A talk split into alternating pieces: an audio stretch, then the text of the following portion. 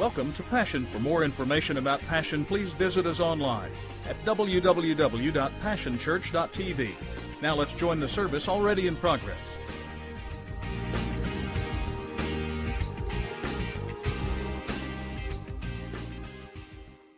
want to read a couple verses of scripture here. We're going to kind of stay in Genesis. We're going to go into Genesis chapter 25, Genesis chapter 32, and then Genesis chapter 35.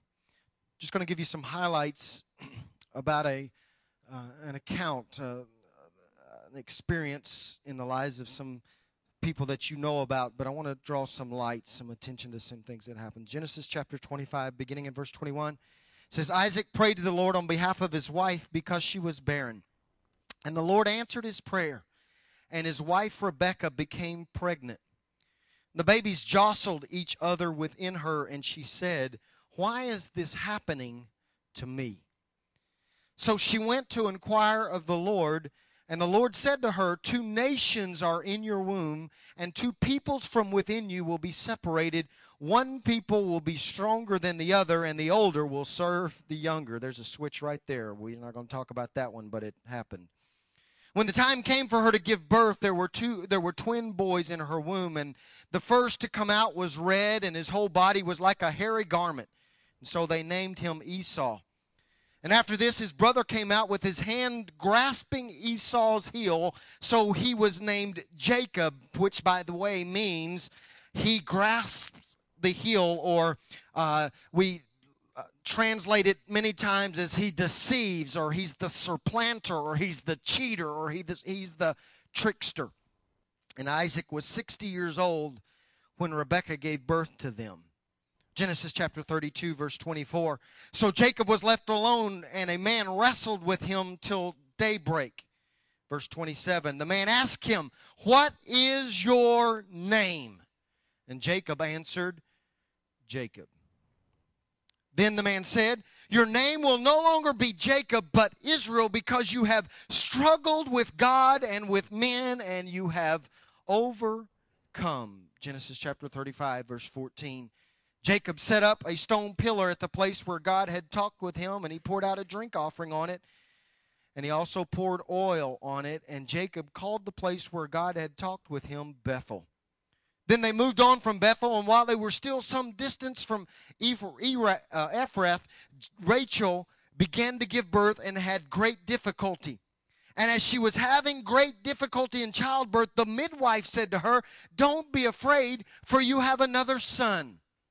And as she breathed her last, for she was dying, she named her son Ben Oni. But his father named him Benjamin. I referenced a passage of scripture last week. Psalms chapter 16, verse 11 says this At your right hand are pleasures forevermore. As I mentioned to you last week, Jacob or Israel participated in a switch. You will remember, as I told you last week, as he was on his deathbed, his son uh, Joseph comes to him and places his two sons, Manasseh being the oldest and Ephraim being the youngest, and stands them in front of Jacob for that final blessing. And you'll remember, as I told you, he switched his hands and he laid his right hand, his strong hand, his patriarchal blessing, the place of prominence, the place of favor and esteem on the younger son Ephraim and placed him in front of. He switched and made Ephraim, in fact, as if he was the firstborn. It's a famous switch. It had implications for Ephraim's life. As you will remember, it caused Ephraim to fulfill his name. Does anybody remember what Ephraim means? Doubly fruitful. There's something interesting about names to me. I've always been, uh, I, I, don't know if it's because I heard my father as I was growing up, as he was do, as he would do baby dedications and uh, marriages, as you've seen that I do. I'm just following my father's example. He would study and discover what names meant. I've always been intrigued by names, and you will know that for those of you that have been uh, attending here, that we've talked about the meaning of names on several occasions. Uh, today, we don't think about names that much. We choose our children children's names based on whether or not they go well with the last name. Uh, or we choose names based on people we know. We name them after our aunts and our uncles and our fathers and our mothers, and we name them after friend characters on TV. Y'all know that when Friends was so popular, the most popular boy's name suddenly became Chandler, and the, the po- most popular girl's name became Rachel because we don't really stop anymore and think about what names mean. But in Scripture, when you begin to dig and discover what names mean, we understand and uh, we should come to this understanding and realization that in God's eyes, names are extremely important. And the people of that day understood that. You'll remember, some of you, I hope, will remember my favorite story in the Bible about Abishai. His name meant the father of a gift. And he begins this journey because he recognizes that if I'm called the father of a gift, I've got to discover what that gift is. And he goes on a lifelong journey to find out what his gift was.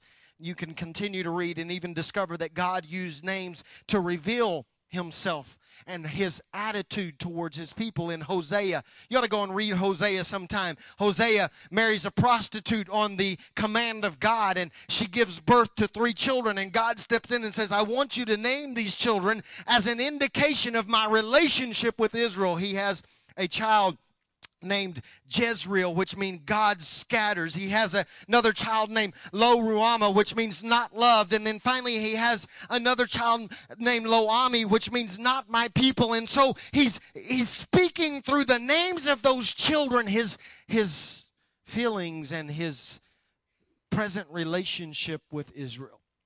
But per- perhaps the most significant revelation of the power of names is found in the passage of scripture that I read to you in Genesis chapter 25 and Genesis chapter 32.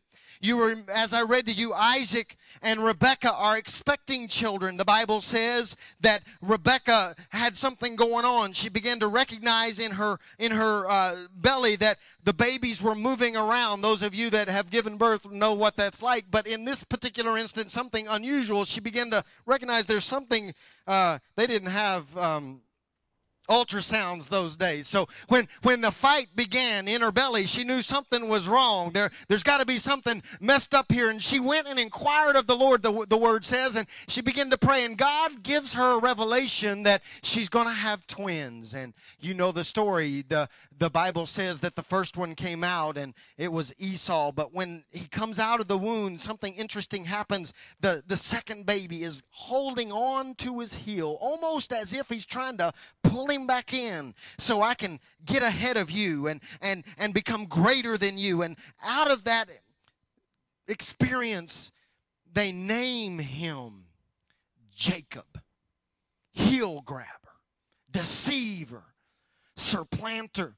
And over the next few decades of that little boy's life, he lives down to the meaning of his name. Oh, you, are not unfamiliar, I hope, with what Jacob does. You you remember that he tricks his own daddy. He lives down to his name. He he puts on hairy garments and he goes in and he serves his father a meal to get the birthright, to steal the birthright. He he he lives down to his name when he tricks his own brother out of the birthright. He, he lives down to his name when he runs from his brother. He goes to work for his uncle Laban and, and with deceitful tactics he builds his own flocks and and and deceives his own uncle. He's living down to the implications of his name. And then you remember what happens a switch takes place.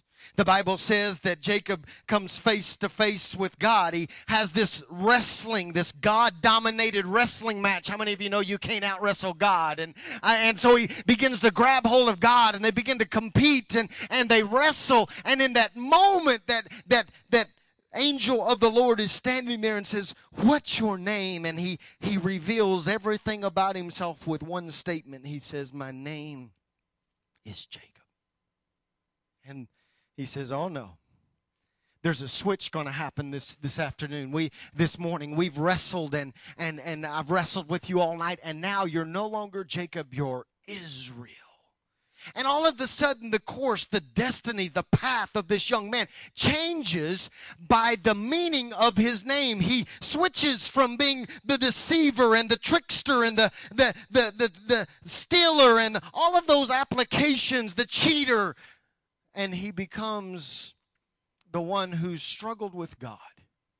And he becomes the father of a nation and his name is used to pronounce blessings, and he becomes a great nation, and he becomes the God of Abraham, Isaac, and Jacob, Israel, separate and holy, all through the power of his name.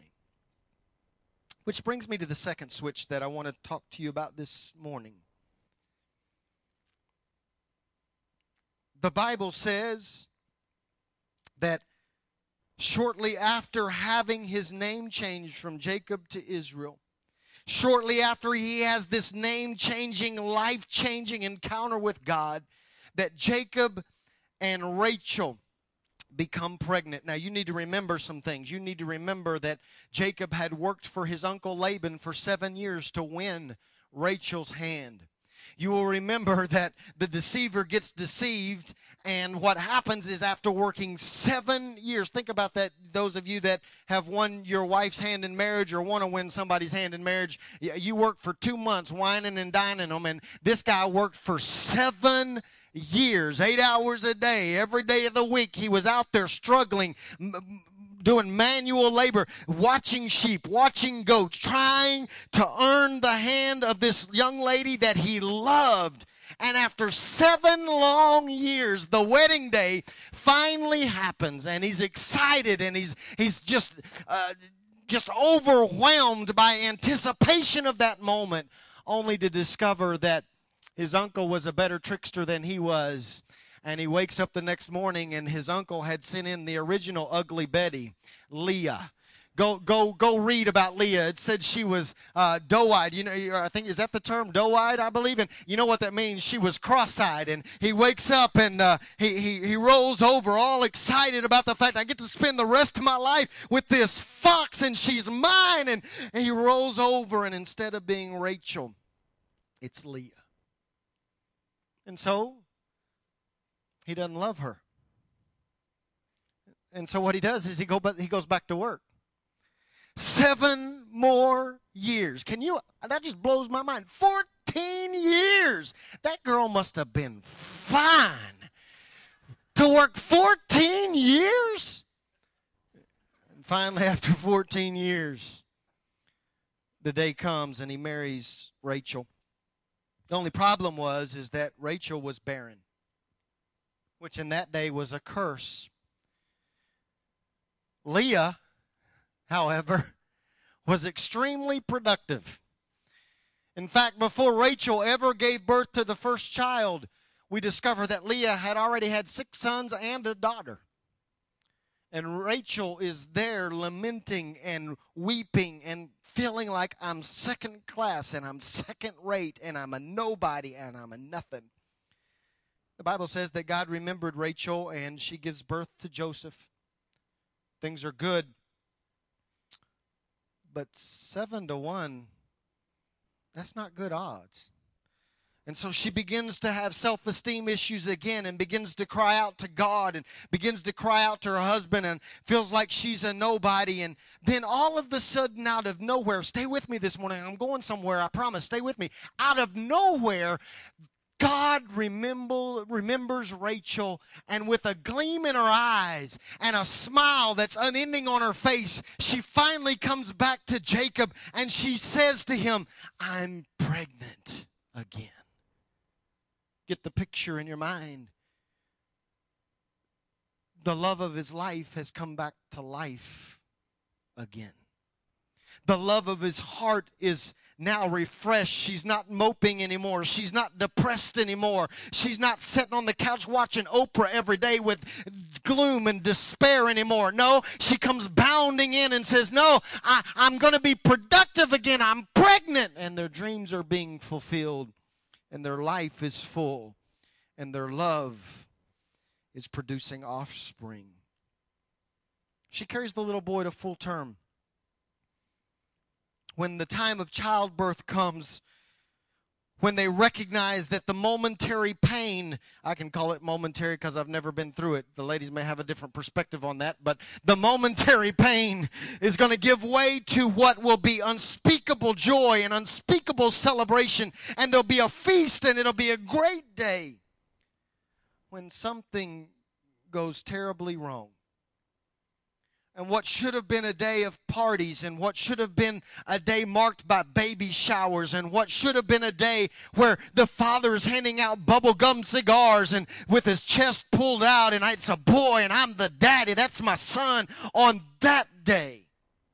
What should have been remembered as a day that the love of Jacob's life has been productive that day becomes the day that Rachel dies. In her last moments of struggle, she recognizes something's wrong. She recognizes that rather than what I thought was going to bring me joy and what I thought was going to bring me peace and what I thought was going to complete me, now I recognize that it's going to completely destroy and end my life. Have you ever been in the place where the thing that you thought was God's answer where you thought it was the, the solution, where you thought it was your destiny, where you thought it was the fulfillment of the dream, when you thought it was all of that, when at the end of the day, when you are ready to celebrate, what you discover is rather than it being that, you suddenly come to the realization that what you thought was going to be all that instead devastated you, and it was a tragic moment, and you feel like your life has come to an end. That's where she was in that moment of complete and utter despair. From the depths of a broken and a destroyed heart, a shattered soul, she struggles to speak. Now she takes her last, last gasping breath and her son of promise is born. Her son of blessing breaks onto the scene. Her son of destiny comes falling out, coming out. This is the birthing of a great day. Out of her own despair and agony, she marks that little boy by declaring him to be Ben Onai. I can hear the name simultaneously coming across the threshold of her lips at the moment that that last death gra- grasp for air. I don't know if you've ever been in the room when someone passes away, but that last breath escapes their lips, and you know that they've gone into eternity. At that moment, in that last ounce of strength, she declares over that little boy, she marks that little boy with Ben Oh, Onai. Rachel's pain is placed on her son. Rachel's devastation is wrapped around this little boy like a baby's blanket. Midwives step back and they nod in agreement. He's been named well. Her caretakers nod in an understanding that she's spoken the truth, that she's named him correctly, that the words that have escaped her mouth in her death moment are the right words because she's named him Ben Onai, which means son of my sorrow, son of my trouble. Can you imagine what it would be like for your birthday to also be your mom's death Think about that a moment. Can you imagine the pain of realization that infiltrates this little boy's mind? I know he probably didn't recognize it on his first birthday or perhaps even his fourth birthday, but suddenly on his fifth birthday, when he's he can comprehend and he can grasp. Now I recognize that my birthday caused my mom's death. Birthday parties now are marked with birthday cakes, and then a few minutes later, a trip to the cemetery. New bikes roll in as a birthday present, And then on the counter or in the refrigerator, he finds a bouquet of flowers that my dad is going to take to the cemetery later today to remember the love of his life. I killed my mom, I destroyed my dad. Can you imagine the path that this little boy will follow? Think about this a moment. Every time he's going to enter a room, somebody's going to say, There's Benoni. There's trouble. There's sorrow. There's death bringer. There's there's death causer. There's that little killer.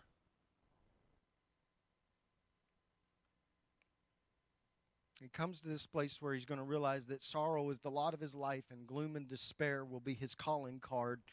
He will earn and has earned his name. I don't know if Jacob was in the room. I don't know if he was standing outside the door pacing nervously. I'm not sure if he was out doing what shepherds do and taking care of his flocks. All I know is that when he hears the cry of that little boy on that birthday, he busts through that door, and before him, he sees the scene, the love of his life, on the best day of their life, is dead.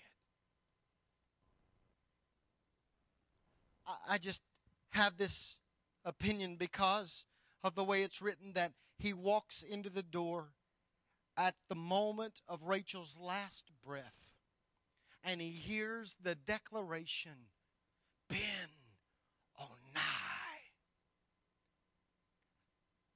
And then a switch happens. he calls an audible at the line. And in one moment, he changes that little boy's destiny forever.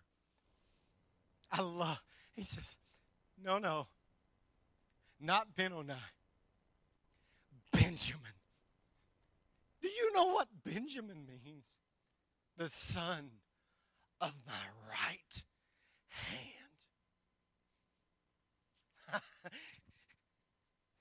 Can you imagine that at that moment? Oh, I love the way Scripture says this.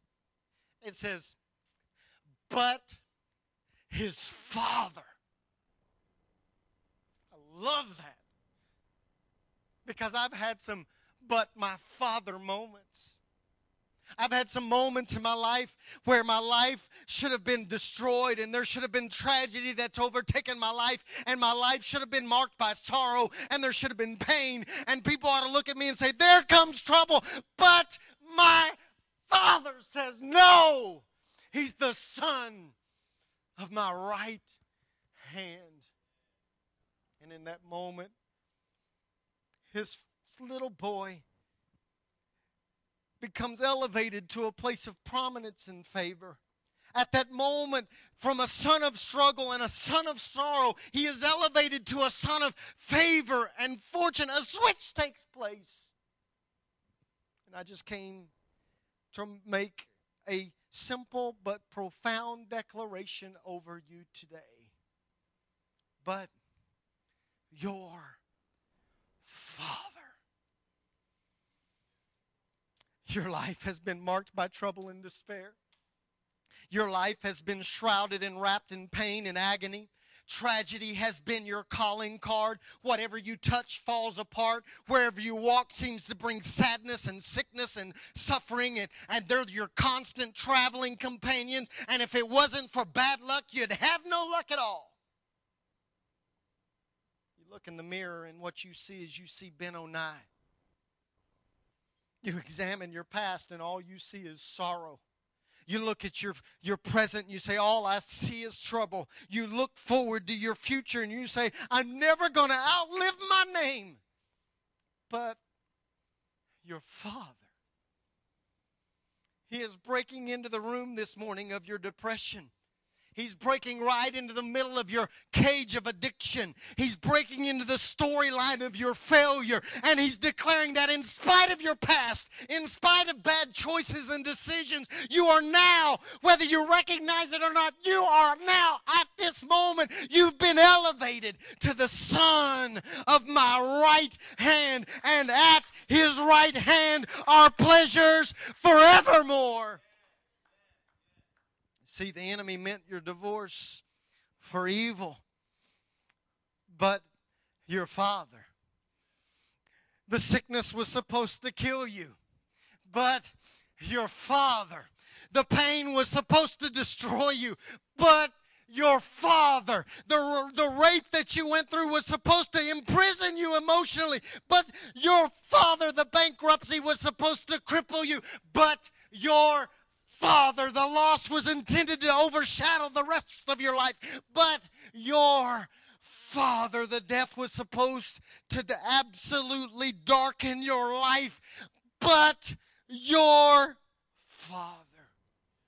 He stepped in at the moment of your pain and he's declared that what the enemy meant for harm, he can turn it he can switch it. He can exchange it. He can revolutionize it. He can transform it. He can metamorphosize it into good because you're now the son of his right hand.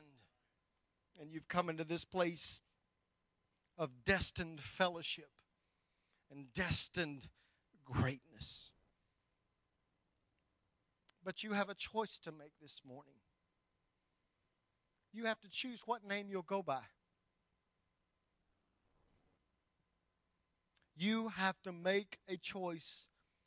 What name will you believe? Because I've got news for you this morning. The enemy right now over you is speaking a name that is the name of Benani. He's saying, Oh no, you're nothing but destroyed. You're nothing but sorrow. You're nothing but trouble. But you've got to come to this place where you hear another voice shouting out over you, You're the son of my right hand. And you have to make a conscious decision Will I bow my head in shame? Will I walk everywhere I go in sorrow? Will I believe what he said and then become a person of trouble and pain and I'll be marked by that the rest of my life? Or will you elevate your head and say, No, no, even though he meant it for harm, God stepped in and He turned my night into morning. And now I find myself as the son of the right hand. I'm Benjamin. That's who I am. You have to make that choice. We can speak words of life and words of encouragement and words of destiny over you every weekend. You can come in here and we can say you're this and you're that, but until the moment comes where you discard the name that the enemy has declared over you and exchange it and switch it for the name that he's declared over you, if you don't do that, you'll walk in despair the rest of your life. I got a, I got a question for you. Whose report will you believe? Oh, he's the accuser of the brethren. Right now, he's accusing, say, Oh, did you see what they did? Oh, did you see the mistake they made? Do you see the struggles they've gone through? They're nobody, they're nothing. And God saying, No, don't hear, listen, don't hear him. He's lying to you. You're my son. And I've elevated you to the right hand. You got to see something. You, I, I stumbled across this by accident. I discovered that when Joshua made the assignments of territory in the promised land, that when it comes time to give Benjamin his inheritance, listen to this. This blows my mind. When, when Joshua begins to divvy out inheritance. He, he, he starts and he gives it to one son and to another son and to another tribe and another tribe. And finally, he comes down to Benjamin and he gives Benjamin his inheritance. You want to know where he ends up? This blows my mind. His inheritance is sitting right between Ephraim to the north and Judah to the south. Stay with me now. Y'all remember what Ephraim means doubly fruitful. You know what Judah means, don't you? Praise think about this. This means that this little boy whose life was supposed to be surrounded by pain and surrounded by sorrow and surrounded by trouble and surrounded and overtaken by tragedy. Here comes little killer boy. Here comes mama killer. Here comes devastator. Here comes the, the, the scourge of the earth. Instead, his inheritance is right between doubly fruitful up there and right back here is praise. I'm totally surrounded by being doubly fruitful and my life is going to be full of praise. I'm surrounded by the goodness of God, and now I praise Him. That's His inheritance. And I came to tell you this morning that if you would believe the word of the Lord over your life, you would discover that where you were once surrounded by pain and where tragedy overtook you and where devastation is wrapped around you, no, no, no, get into the right place. At His right hand, there's double fruitfulness and praise. That's what we're supposed to be surrounded by. Oh, I like that. I stumbled into that by accident and I blessed myself because I recognize that I'm doubly fruitful and I'm praise. I've got praise. And then I discovered this. I don't want to stretch scripture. That's you know me better than that. That's not my intention. I'm just going to tell you this is an interesting fact to me. I don't understand this. But in First Chronicles chapter 12 verse 2, we're told that the men from the tribe of Benjamin had this unique and uncommon ability to shoot their bows and throw their spears with either their slings with either their right hand or their left hand. I went and I found out that that's not said about any other tribe. No other tribe has this ability. No other tribe has this unique distinction. They can use their right hand and their left hand. They can use their left hand just as strong as they can use their right hand. And I found out that in those days the left hand was associated with the negative aspects of life. If there was ever a people, if there was ever a tribe that understood what it was like to start on the left hand and have God let them come to the right hand. It was this tribe. And I, I don't want to strip scripture, but I just believe that what God was saying was look, I can take all the negative aspects of your life. I can take the moments of your life that you wish you could forget. I can take whatever the enemy brought into your life that produced sorrow and trouble, and I can make that thing a weapon in your hand. And you can't just fight right handed on the favor, but you can even take the negative things in your life and they become a weapon for you. Hmm. Woo!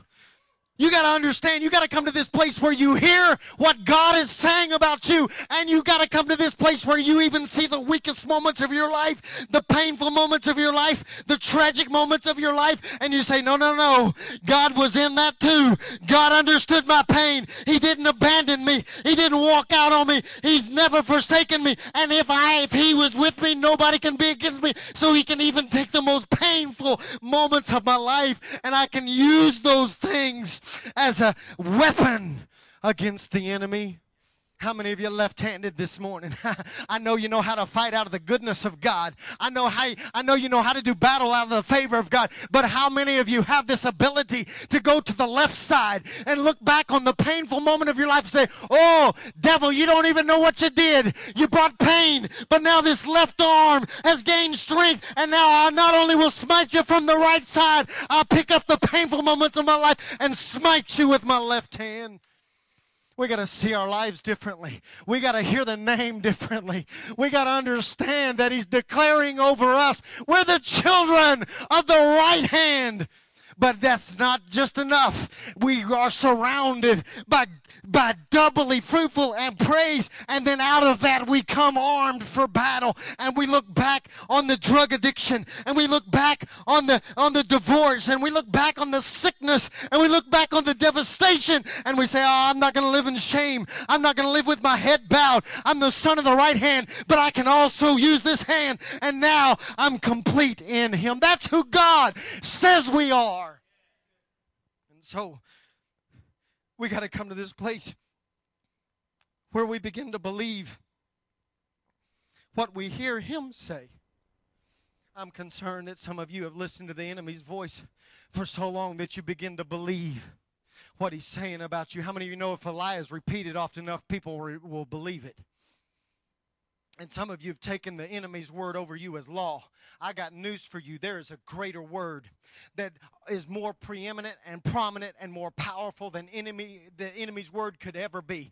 The enemy doesn't have any creative ability. God is the one that has creative and regenerative ability. And at that moment when the enemy wants to say they're this and that, he says, "No, no, no, no, no. You missed it. You called it wrong. And now I declare, I want somebody to get this this morning. I declare over them, they're Benjamin. And they're going to fight different now. And they're going to walk different now because they have my favor. And they have my grace. And they're doubly fruitful. And out of that doubly fruitful life, they will become people surrounded, overtaken with, consumed with praise. Anybody thankful that God made a switch? Mm. Anybody thankful that God stepped into the midnight of your life and called you the son of his right hand? I want you to stand with me this morning. Oh, this message may not have been for anybody but me, but I've had fun with it all week. I'm going to tell you right now, God is speaking to me that I am. I come on, you got to oh, we're going to do it like this. I sense this from the Holy Spirit. Say this right now. I am. I am who he says I am. I am not what the enemy says I am.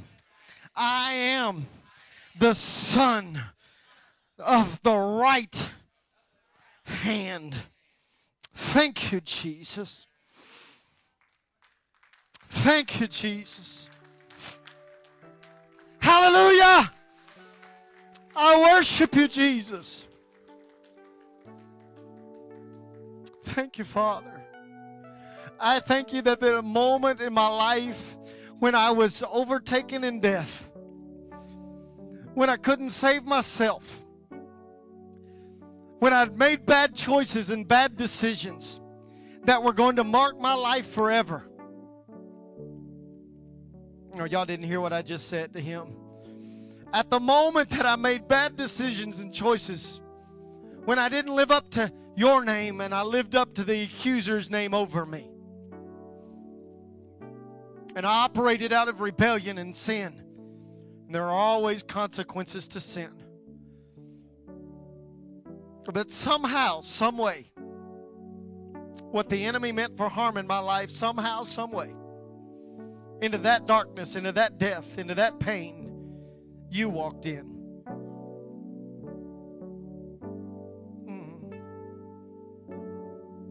And the power of your word.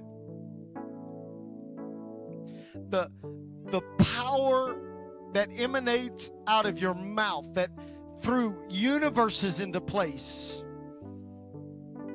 That same power spoke over my life and said, No, no. He's the son of my right hand. And there will be pleasures forevermore. And when others look at him and try to call him by his old name, instead, what they're going to see is a young man surrounded by doubly fruitful life with a mouth that's full of praise. And he's going to whip the devil's hiney with his left hand. And when he's got him down and when he's got him on the run, just about the time it looks like that hand is about to run out of strength, don't worry, he's got a right hand too and He's going to have taken me out of the devastation of my own life, and He's going to allow me to come out swinging. And I'm going to drive Him out of the kingdom. God, I pray over my people this morning. I pray that right in the midst of their pain, I pray that for every person under the sound of my voice whose life has been by, marked by pain and tragedy and sorrow, and they've looked in the mirror and now they begin to say over themselves, they've repeated what the enemy has said There's my trouble, there's my sorrow. That's what I'm going to always be. I'm going to duck my head and I'm going to walk in defeat. God, I pray that somehow this morning, out of the depths of their spirit, they would hear the voice of God but your Father has declared. Come on, get that right hand up right now. You've made me the son of your right hand. And I give you glory and honor and praise. Thank you, Jesus. But I'm mature enough now. Come on, get the left hand up too. I'm mature enough now that the bad things that have happened in my life, I can even look on them and I can say, hey, I can use either hand. I can fight with either hand. And now, what devastated my life is a weapon. Thank you, Jesus. Thank you, Jesus. Thank you, Father. Come on, I want us to use our hands as weapons this morning. I want you to lay your left hand. Well, my left hand, why that? That's not my strong hand of blessing. We'll get there. Get your left hand on somebody this morning, right now, standing around you. Oh, God. I lay my left hand on Woody this morning. And I pray that all the devastating moments of his life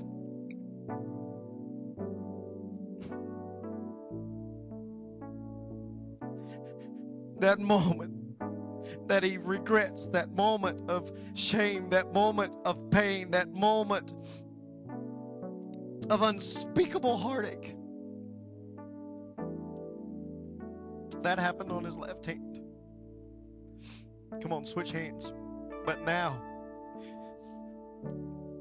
God, I pray that Woody would begin to believe who he really is. And I pray that you would elevate him into a son of prominence and favor. Come on, pray that over the people you're praying for right now. God, I pray that now your voice and your voice would drown out the voice of the enemy and all the stuff that happened on the left hand. God, we would begin to see it correctly that even during the painful moments, you were elevating us and moving us to the right hand of favor. Oh, God. And I pray that he would be surrounded by being doubly fruitful and praise. I pray that everywhere he goes, fruitfulness would be found. I pray that everywhere he goes, his mouth would be filled with praise. I pray that with every breath, praise would come out of his mouth because he recognizes that he's surrounded by the goodness of God. And God, I pray that every aspect of his life, come on, lay both hands on him, right and left. I pray that right now, every aspect of this life, the good, the bad, and the ugly would all work together, be woven together to produce in us an anointing and a power, a fighting army able to destroy the enemy on either side. In Jesus' name. And I declare you, Woody Burpo, to be a Benjamin. You're not Ben Benoni. You're Benjamin. Come on, say that over the person you're praying over right now. You're Benjamin. Come on, tell them God has switched your name. You're Benjamin. Thank you, Jesus.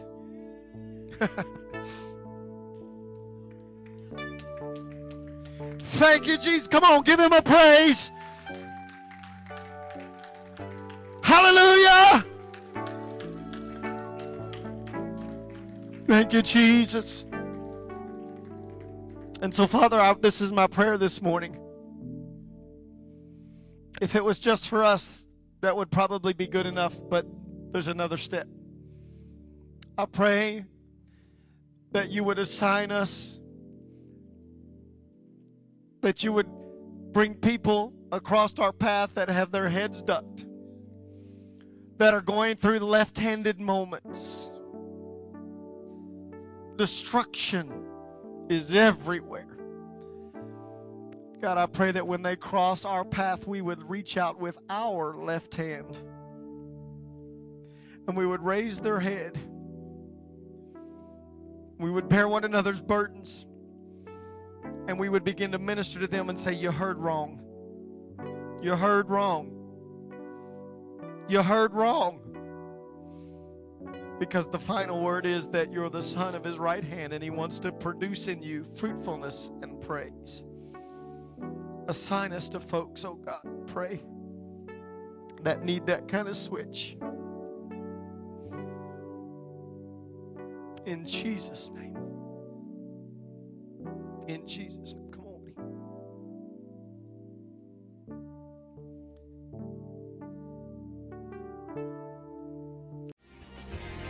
It's been a privilege to have you join us for this time of ministry. To find more Passion resources or to make a donation online, visit www.passionchurch.tv. Remember, you can't live without passion.